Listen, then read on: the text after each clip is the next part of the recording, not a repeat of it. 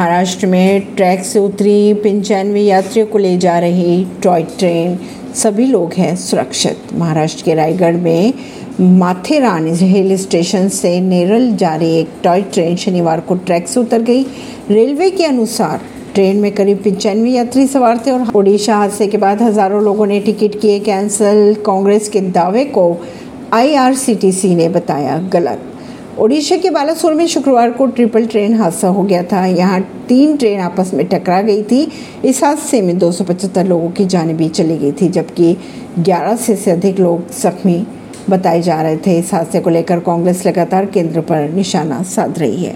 ओडिशा की कांग्रेस नेता और पूर्व केंद्रीय मंत्री भगत चरण दास लगातार मोदी सरकार पर निशाना साधे जा रहे हैं। उनका कहना यह है कि बीते दिनों ऐसी रेल घटना कभी नहीं हुई, सैकड़ों लोगों की जानें चली गई और हज़ारों से ज़्यादा लोग घायल हुए। इस घटना ने सभी को दुख पहुँचाया है। इतना ही नहीं, उन्होंने ये दावा भी किया है कि दुर्घटना के बाद हज़ारों लोगों ने अपने टिकट कैंसिल कर दिए हैं। उन्हें लगता है कि ट्रेन में सफ़र सुरक्षित नहीं है। ऐसी ही खबरों को जानने के लिए जुड़े रहिए जनता सरिश्ता पॉडकास्ट से। परवीन दिल्ली से।